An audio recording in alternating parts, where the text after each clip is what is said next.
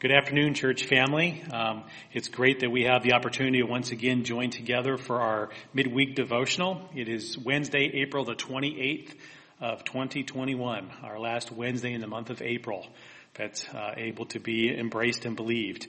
That we're many, that many months and weeks into 2021 already. Well, before we do begin our section here, uh, let's go ahead and open up in a word of prayer. And Father, once again, we do thank you for who you are. We thank you for your truth, which is eternal. And as we delve deeply into your word today, uh, to understand that we can cry out to you because you are uh, the God uh, who cares. And Lord, we, we do ask that you would teach us today, uh, that as we uh, look into your word, it, we would see the application uh, as we live each and every day. In Jesus' name, amen. Well, I've entitled this section, Crying Out to the God of the Bible. Uh, and we are underneath of the heading there on verses 145 to 152 of Koph. Uh, and we only have three more sections left after this, and we'll be finishing up Psalm 119. Uh, but let's go ahead and read our, our whole context here today uh, as we take a look at verses 145 to 152. It says, With my whole heart I cry to you. Answer me, O Lord. I will keep your statutes. I call to you, save me, that I may observe your testimonies. I re- rise before the dawn and cry for help. I hope in your words. My eyes are awake before the watches of the night, that I may meditate on your promise. Hear my voice according to your steadfast love, O Lord. According to your justice, give me life. They draw near who persecute me with evil purpose. They are far from your law.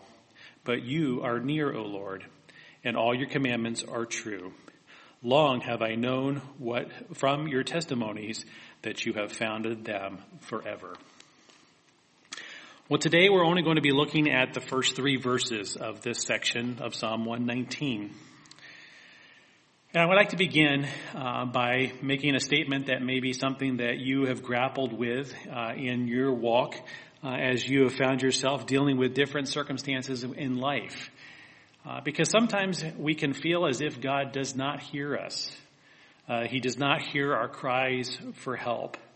Uh, and this is something that we can see, uh, you know, contemplated and uh, brought forth in other sections of the book of Psalm. chapter 10 verse 1 says, Why, O Lord, do you stand afar off? Why do you hide your, yourself in times of trouble? Psalm 13, uh, verses 1 to 6 says, How long, O Lord, will you forget me forever? How long will you hide your face from me? How long must I take counsel in my soul and have sorrow in my heart all the day? How long shall my enemy be exalted over me?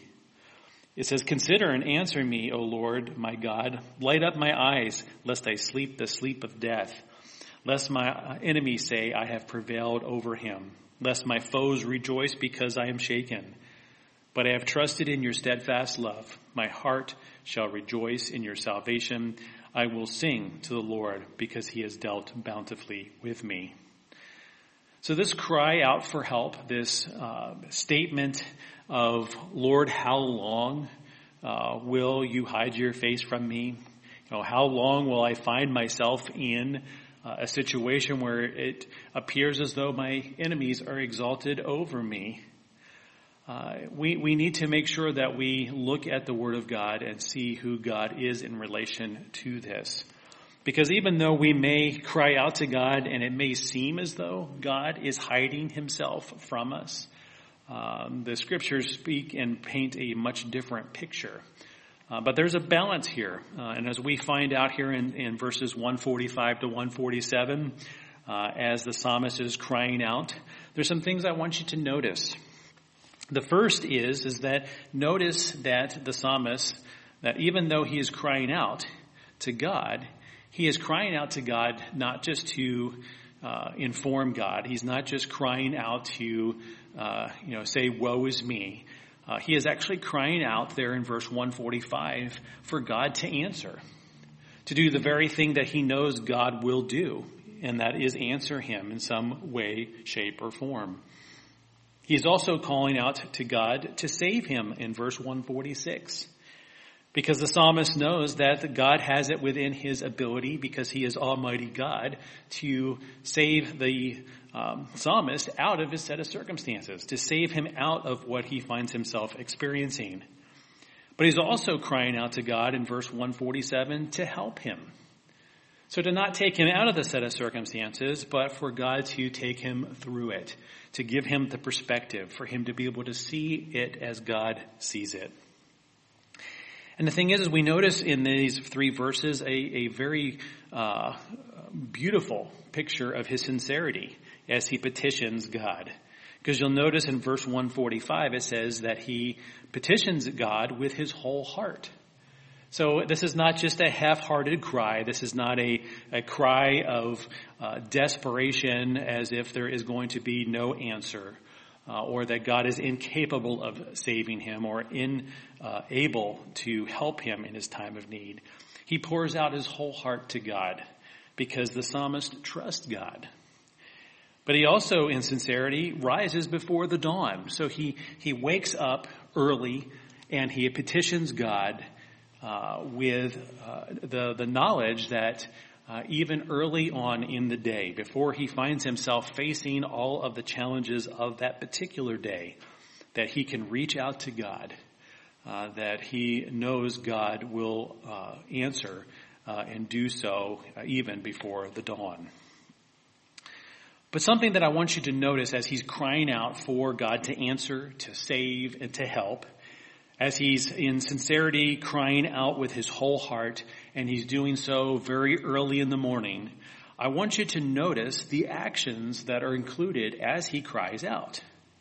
Because if you notice in verse 145, as he cries out, uh, he keeps God's statutes. In verse 146, he observes God's testimonies. And in verse 147, he hopes in God's words. So there is action included in this petition, in this crying out. He is not just, you know, staying stationary. He is not just stagnant. He is actually putting uh, out with that faith that he is exercising in God, knowing that God will answer, will save, and will help. That he is also in faith watching and, and, and actually acting. So his faith is working. Uh, his faith is keeping, it's observing, and it's hoping. See, as we pray to God, as we take the God of His Word at His Word, we need to make sure that when we pray, that God's Word actually informs our prayers.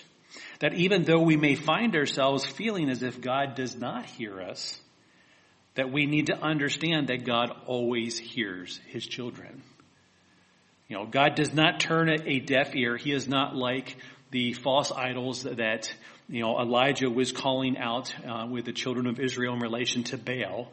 God is not sleeping. God is not uh, relieving himself, uh, finding himself in some siesta somewhere and unable to hear uh, God's children because he is busy doing something else.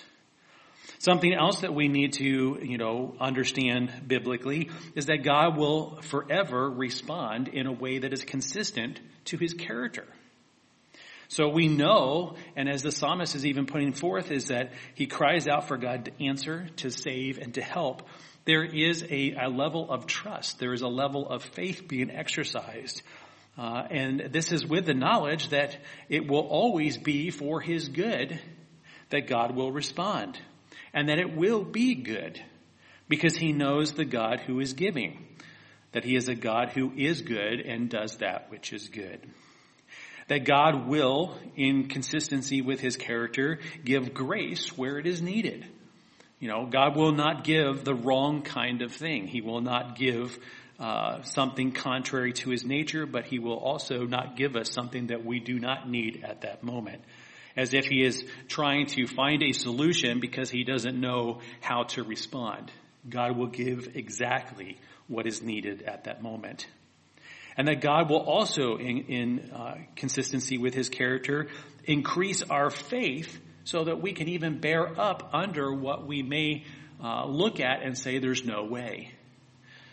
See, God knows our situation. He is not going to act in a way inconsistent with his character so we know that he will always do that which is good.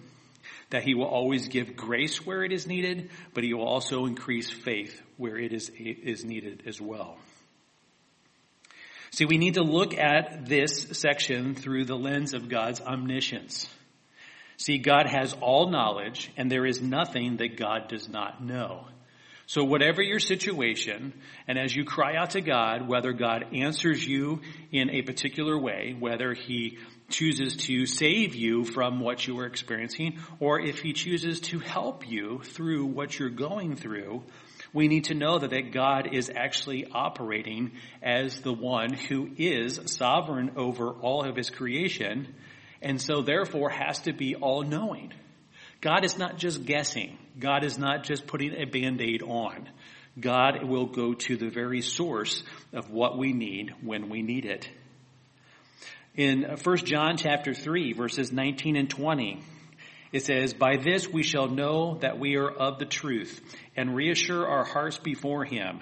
For whenever our heart condemns us, God is greater than our heart and he knows everything.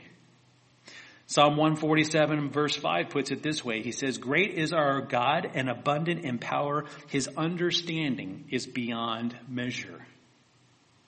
In um, Matthew chapter 10 verses 29 through 31, uh, we can see God even caring uh, for us in a very special and particular way because he says, Are not two sparrows sold for a penny? And not one of them will fail to uh, or fall to the ground apart from your Father. But even the hairs of your head are all numbered. Fear not, therefore, you are more valuable than many sparrows. And finally, in uh, Isaiah chapter 46, verses 9 and 10, it says, Remember the former things of old, for I am God and there is no other. I am God and there is none like me. Declaring the end from the beginning and from ancient times things not yet done, saying, My counsel shall stand, and I will accomplish all my purpose. And that includes his purpose in our lives. His purpose to answer us in a particular way, because we are special in his eyes, even much more special than the sparrows whom he takes care of and, and provides for each and every day. That he is going to accomplish uh, what is necessary to save us out of a set of circumstances if that is what is for our good, or to help us through them uh, when that is for our betterment. See, what we need to understand and what, what the, the psalmist understood as he cried out to God, the God of the Bible, the God of his word, is that there is nothing too hard for the God who is omniscient, knowing all things, who is omnipotent, having all power, and sovereign God of all, the one who answers to no one and who is over all. And see, as we're reminded in uh, Hebrews chapter 4, verses 14 through 16, is that Jesus, as our great high priest, the one who has passed through the heavens to walk amongst us here on earth, uh, says, For we do not have a high priest who is unable to sympathize with our weaknesses but one who in every respect has been tempted as we are, yet without sin. So Jesus even saw to points that when we give into sin, he's gone beyond that. He's gone beyond that to the point of perfectly handling every temptation. Uh, but yet he too understands in every respect what it means to be tempted. Verse 16 goes on to say, let us then with confidence draw near to the throne of grace. So in other words, come to God, cry out to Him, but don't forget who He is. So that we may receive mercy and find grace to help in time of need. I like what Spurgeon said. He says, He who is diligent in prayer will never be destitute of hope. Observe that as the early bird gets the worm, so the early prayer is soon refreshed with hope. And so as the psalmist cries out with his whole heart and rises before the dawn as that example here of Spurgeon saying the early bird, so that early prayer that goes up, you know, saying, God, I can't handle this on my own. God, I need you. God, I need your perspective. I need to see this as you see it.